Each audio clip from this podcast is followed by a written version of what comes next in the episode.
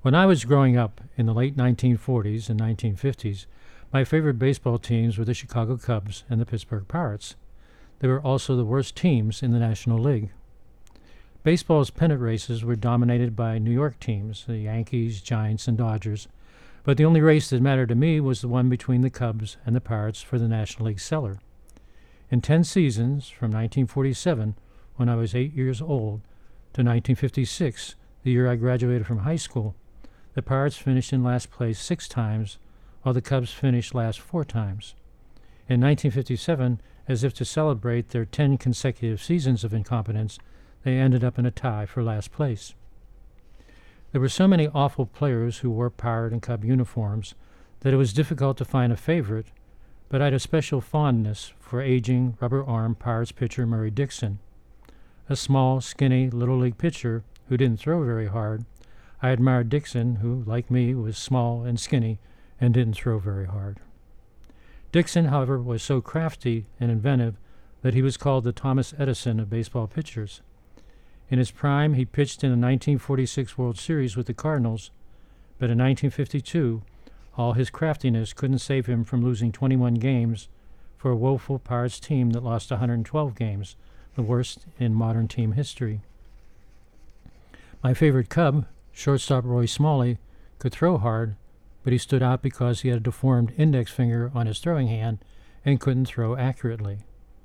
Frustrated Cub fans, remembering the famous turn of the century Tinkers to Evers to Chance double play combination, celebrated in verse by Chicago sports writer Franklin Adams, mockingly chanted Miksis to Smalley to the first base stands. Smalley's deformed finger explains all those bad throws, but it doesn't explain why the Cubs kept playing Smalley at shortstop. The Pirates infield had its own claim to notoriety because it was so vertically challenged. Their infielders were so short that they were called the Singer Midgets after the theatrical troupe that provided the actors and actresses to play the Munchkins in The Wizard of Oz. The shortest of the Pirate infielders, at 5 feet 4 inches, Clem Koshorek, predictably played shortstop. During their dark years, the Pirates and the Cubs did have all star sluggers in Ralph Kiner and Hank Sauer, who tied for the National League home run title in 1952. Unfortunately for me uh, and the Pittsburgh Pirates, uh, we didn't have good teams.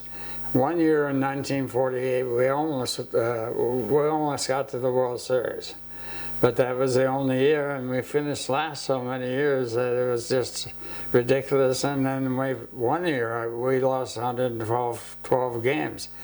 That record wasn't broken until the Mets came along in 1962. They lost 120. In 1953, however, the Pirates decided they couldn't afford the high priced Kiner and traded him with three other players to the Cubs for $150,000 and six players. Among the players swapped were the Pirates' Joe Garagiola and the Cubs' Toby Atwell, probably marking the first time in baseball history that prematurely bald catchers were traded for each other. Dreaming of home runs flying out of Wrigley Field, Cub fans were thrilled with the trade, but they quickly discovered that Kiner was even slower than the slow footed Sauer.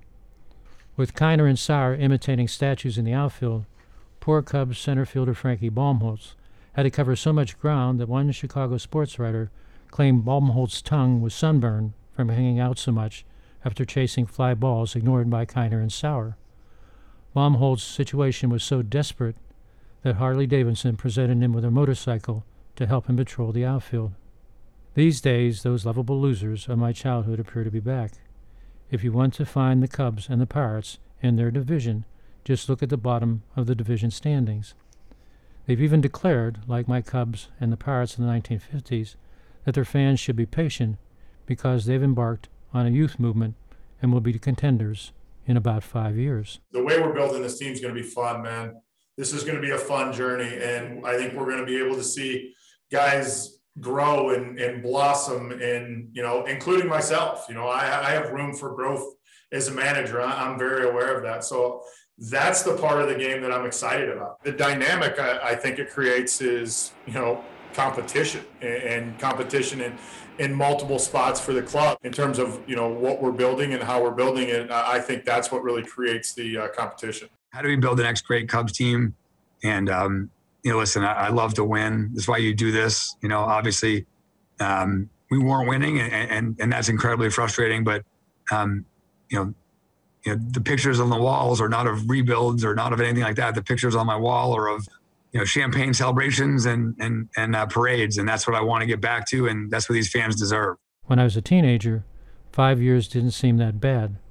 But I'm now so old that when my Pirates finally have a winning season, my wife Anita will probably have to take me out to the ballpark in an urn. This is Pete Peterson for Reading Baseball.